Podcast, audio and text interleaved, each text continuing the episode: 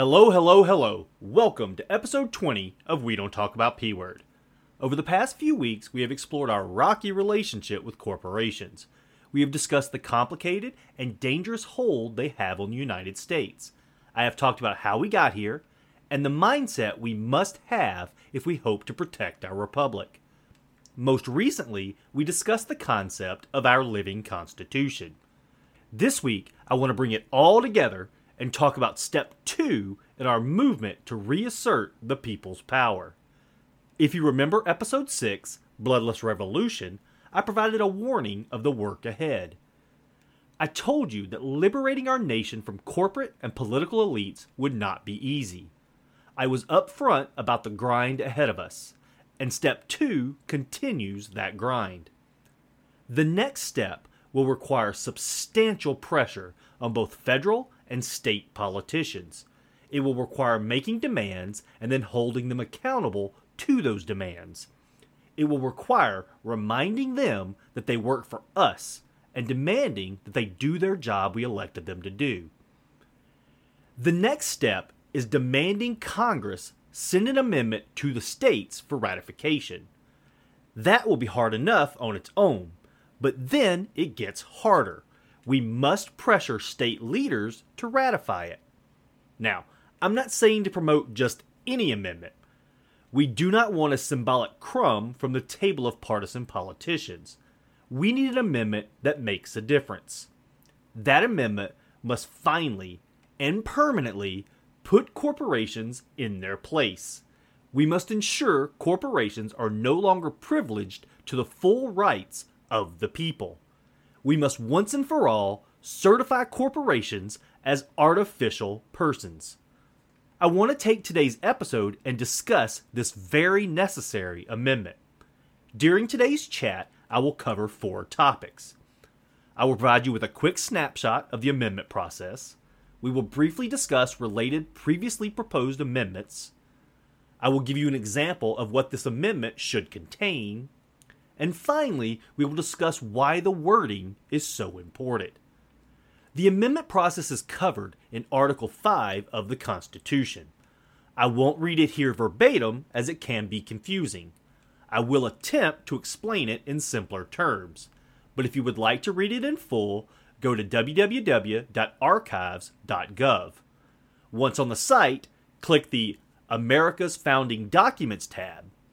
Finally, click on Read a Transcript under the Constitution. Article 5 lays out the amendment process in detail, even if that detail may be a bit confusing. In more plain and modern terms, there are two ways for the amendment process to play out.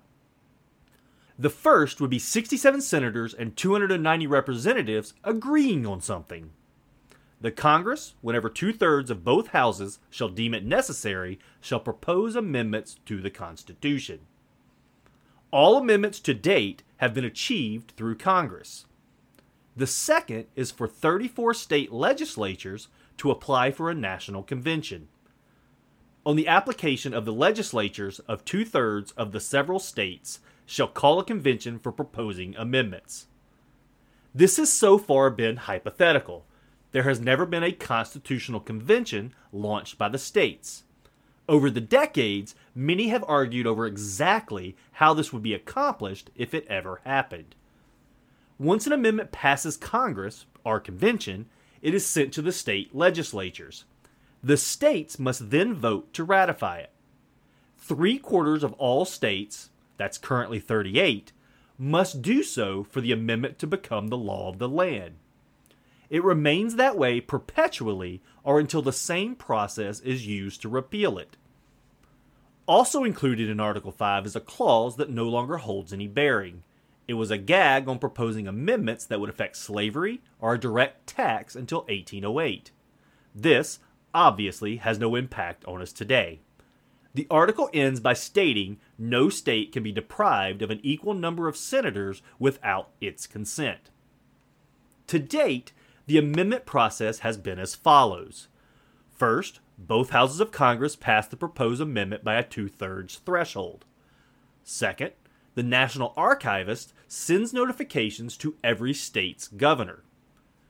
Third, Three fourths of all states passed the proposed amendment as written. The count is tracked and tallied by the National Archives. And lastly, when the three fourths threshold is crossed, the archivist proclaims a new amendment. It is immediately published in the Federal Register. The process is simple and straightforward, even if mostly set up to fail. That isn't a bad thing. An amendment is a serious action taken by the nation. It should absolutely have widespread public support. Currently, it is too difficult to have amendments introduced. However, I do not disagree with requiring three quarters of the states to ratify it. We need to be more open to solidifying rights, but we must be careful to not broaden them haphazardly. More deliberate language could have prevented the issues we face with corporations. Could it be that ambiguity was the intention the whole time? No, it couldn't be. Could it? That said, we cannot let the perfect be the enemy of the good. We have proven that misguided amendments can be repealed. In 1919, we ratified the 18th Amendment. In 1933, we repealed it with the 21st. When the people's rights are being threatened, we must be willing to enact an amendment to protect them. In the past, there have been a few proposed amendments related to my proposal. It has been a hot topic since the Citizens United decision in 2010. In 2011, Representative McGovern from Massachusetts introduced the People's Rights Amendment. Also in 2011, Senator Bernie Sanders of Vermont introduced an amendment. He named it the Saving American Democracy Amendment. In 2013, 2015, 2017, 2019, and 2021, the We the People Amendment was introduced. It was first introduced by former Representative Rick Nolan of Minnesota. More recently, it was introduced by Representative Pramila Jayapal from Washington. The We the People Amendment is slated to be introduced once again in the current Congress. I doubt it receives much attention, but we will see. These proposals contain much of what is necessary, but I am not sure they go far enough. Sometimes they try to leave a door open. It is like they don't want to specifically call out corporations for how they are harming our republic. I believe we must use this amendment to make a statement which cannot be misconstrued. It must ensure history cannot be repeated again. It must ensure corporations can never again rise to this level of control. So, what should an amendment on this subject include? As we go through this, I want you to keep in mind I am not a lawyer. I am going to introduce concepts and explain why these concepts are necessary. The actual wording of some of my concepts may not be appropriate for an amendment. Some may even be repetitive and are unnecessary, but you'll get the idea.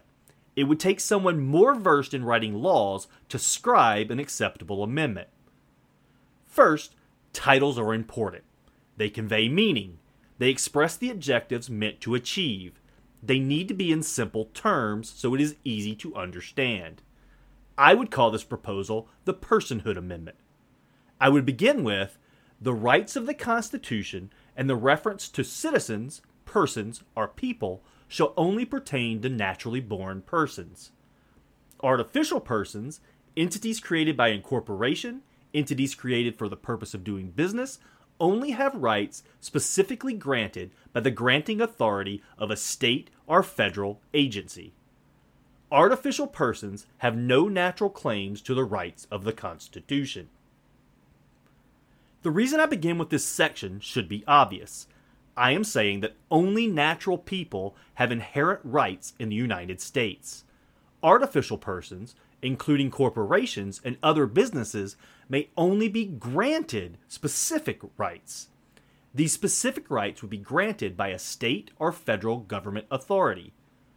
The next section would further define the role of artificial persons.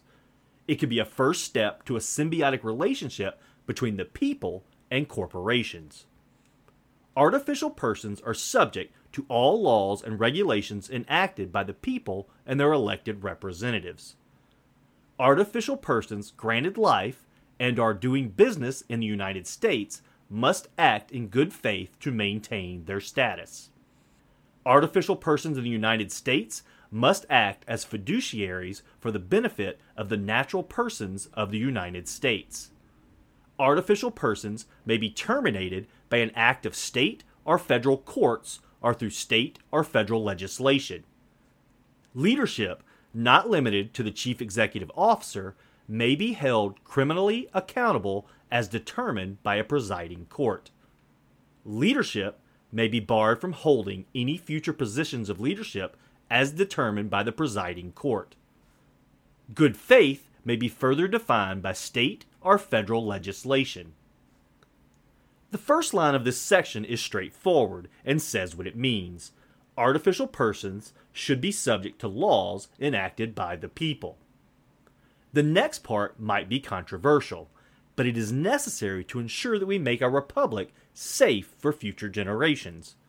It ensures that artificial persons, specifically corporations, lose their influence on our government. We must ensure they can no longer influence a government by the people. I include that artificial persons must act in good faith. The amendment should go on further to define what good faith means. This would include things like truth in advertising and ethical business practices. Most importantly, it would require balancing the needs of the people with profit. I note that those doing business in the United States must act as fiduciaries. This means that artificial persons must work in the best interest of the people of the United States. When they do not, they would be subject to lawsuits or revocations of their grant of life. I mean, why should any company ever be allowed to conduct business that is detrimental to the people in a nation of the people? A question I ask myself all the time. It just doesn't make sense. I also include a clause that would make terminating an artificial person appropriate. This could be carried out by state or federal entities when deemed necessary. This could be punishment for crimes or to curtail unethical business practices. Unethical business practices should put the life of artificial persons in jeopardy. The freedom of doing business in our republic should require ethical business practices. They should live in fear if not. The next bullets I include are the most controversial. Here, I make the leadership of said artificial person criminally responsible. This would include executives, directors, and others involved in decision making courts would be able to impose serious punishment on those found criminally liable. This is extremely important. Too often, corporate leaders wreak havoc and destroy lives with no repercussions. They just leave and move on to another company to destroy. We must be able to hold unethical business leaders accountable. We must be able to punish them for the damage the companies have caused we must be able to ensure they can't do it again. The next section should address political contributions, limiting them to only natural people. Political contributions may only be made by United States citizens and natural persons. All political contributions must be publicly disclosed and include originator, amounts, and recipients. Artificial persons may not make political contributions. As fiduciaries for the people, artificial persons may provide data sheets to government agencies. All political contributions are subject to federal and state legislation. This section does a few very important things for our political system. It takes corporate money out of politics. This will drastically reduce the campaign cycle.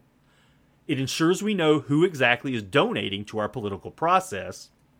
It protects the one important role artificial persons have in our political process.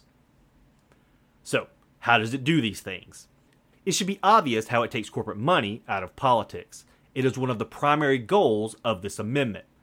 This removes the ability of anyone but a natural person to donate to political action. This has a second effect of reducing the campaign cycle. Instead of one cycle immediately after another, we would have more time in between politicians would spend less time running for office and more time governing. Without the millions from corporations, they would not have the money to campaign so long. Instead of two years of political bombardment, we would be reduced to eight to ten months or even shorter. This would also lead to better quality candidates. The parties would have less money to invest in weak candidates. I say could because I don't know if the parties recognize good candidates these days. Limiting political contributions and mandating disclosures ensures more transparent elections.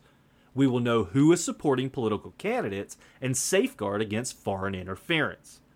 This is already something that is required for you and me. Unfortunately, when the wealthy and the powerful donate to political action committees and other dark money organizations, they are allowed to do it anonymously. Lastly, this section continues the only role artificial persons should have in governing. It allows them to provide data sheets to government representatives and agencies. These data sheets are often referred to as white papers. White papers are reports and fact sheets used to present a problem and provide a solution. A fiduciary created white paper would be written by a subject matter expert. These reports would present facts and offer an accurate cost benefit analysis. They would not have a partisan or corporate slant, as we see too often today. I guess you could call this good faith lobbying. The final section addresses our membership in organizations like the World Trade Organization.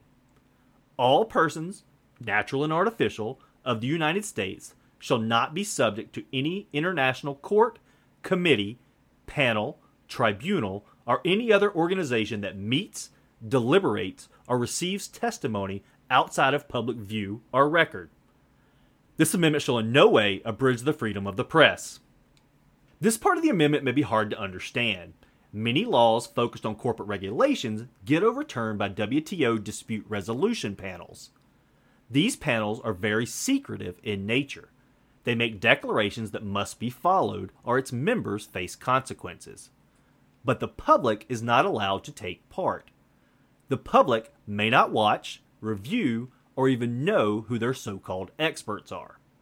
Spoiler alert they are typically corporate lobbyists and not experts in their fields, only experts in political manipulation. In other words, we are not allowed to question or even know why decisions are made. This section would ensure we are not subject to secret tribunals that we have no say in, such as these. I end it with a declaration that this does not in any way prevent the freedom of the press of the First Amendment. I didn't include this next part in the amendment because it doesn't belong there, but it relates and should be a legislative action once we ratify the amendment. I know this will sound counterintuitive, but it is important for a couple of reasons. I would like to see a way for artificial persons to contribute financially to politics.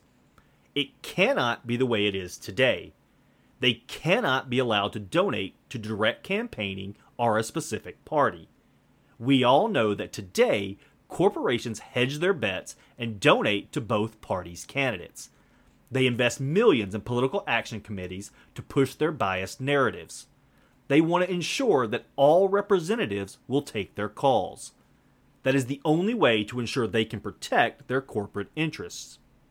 Remember, corporate interests don't care about the politics. They may stoke the discourse, but politics is irrelevant to them. The politics are nothing more than a distraction so we don't see what the corporate elites are doing. We should allow them to donate by having both national and state political funds. These political funds would be nonpartisan and have very little rules about contributions. They would pay out in thirds before an election cycle. Two thirds would be split between the two major parties. The remaining third would support independent candidates. Legislation would determine manner and qualifications for disbursement. The reason for this are threefold. One, money for campaigns would be drastically reduced, and this would help cover some of that. Two, it provides a fund to help independent candidates run for office. That is extremely important for the health of our republic. And three, it shows us the companies who actually want to support our republic. It would also tell us which companies only contribute for congressional favor. Like I said before, I am not an expert in constitutional law. I'm sure if my constitutional law professor is listening, they're saying to themselves, no shit.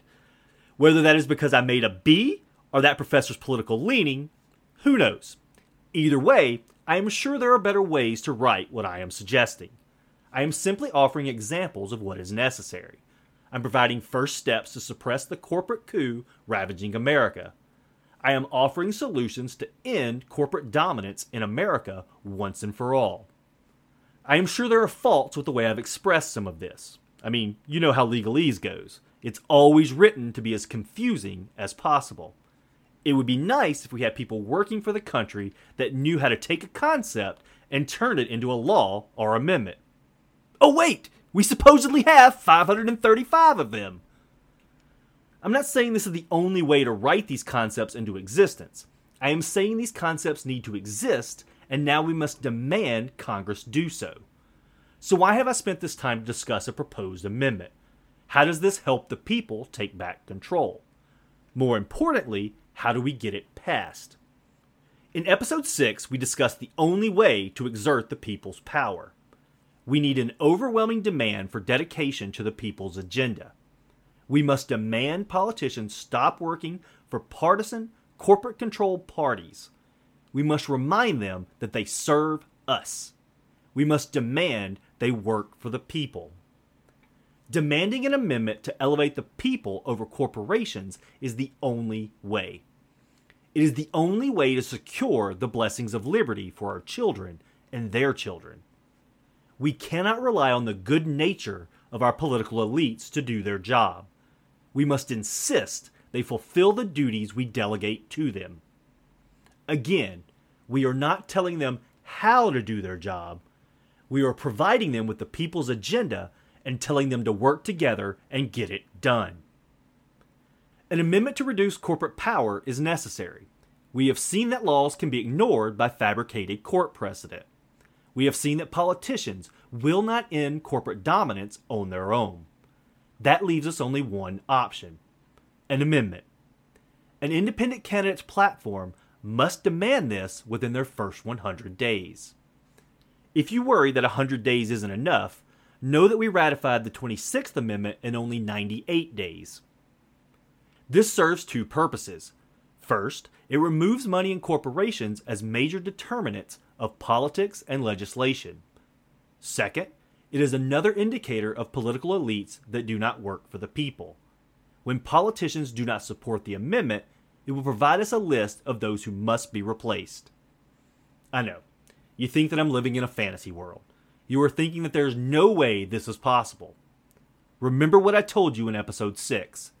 It's possible, but it takes dedication and a grind.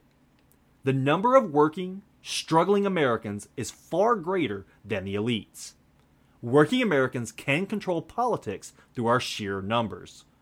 All we have to do is vote for it we must coalesce around an independent candidate pushing for societal changes. If the people can unite, we can elect an independent president. I know that's a difficult goal to imagine, but it is possible. If we can do that, the power of the people will be felt by every politician in America. Whether it is federal or state representatives, they will all know the people have spoken we then will have the power to demand the implementation of the people's agenda. Like I said, it takes dedication. It will require pressuring your senators and representatives. Once the amendment goes to the states, we must continue our political pressure there. The election of an independent president would underscore our power. Politicians around the country would take notice. If they do not, we must replace them. In the end, once they get past the initial shock, I think corporations will find this to be beneficial. They can avoid the risk of cancellation for donation to unethical candidates. They no longer have to consider who they donate to. They can contribute to politics without risking consumer backlash. Secretive international courts would have no control over their actions they would enjoy laws and regulations designed to promote American businesses. They would profit from a stronger nation emboldened by invested and appreciated workers. We would all enjoy a more symbiotic relationship between capitalism and the people. We would move past the parasite that is unregulated capitalism. We must reestablish this nation of the people as a nation by, and more importantly, for the people. It's possible, but like step one, step two requires fearless dedication to the grind. Aren't our children's and their children's future worth a little extra effort now? We can make a difference. We need to make a difference. We must take our power back. We, the people, are the power. Thank you for joining me on episode 20 of We Don't Talk About P Word. Please head over to www.talkpword.com and subscribe to my podcast. Also, like, follow, and share on Twitter and Facebook. Any questions or comments, you can direct them to talkpword at gmail.com. Until next time, qui custodia ipsos custodes, populus facere.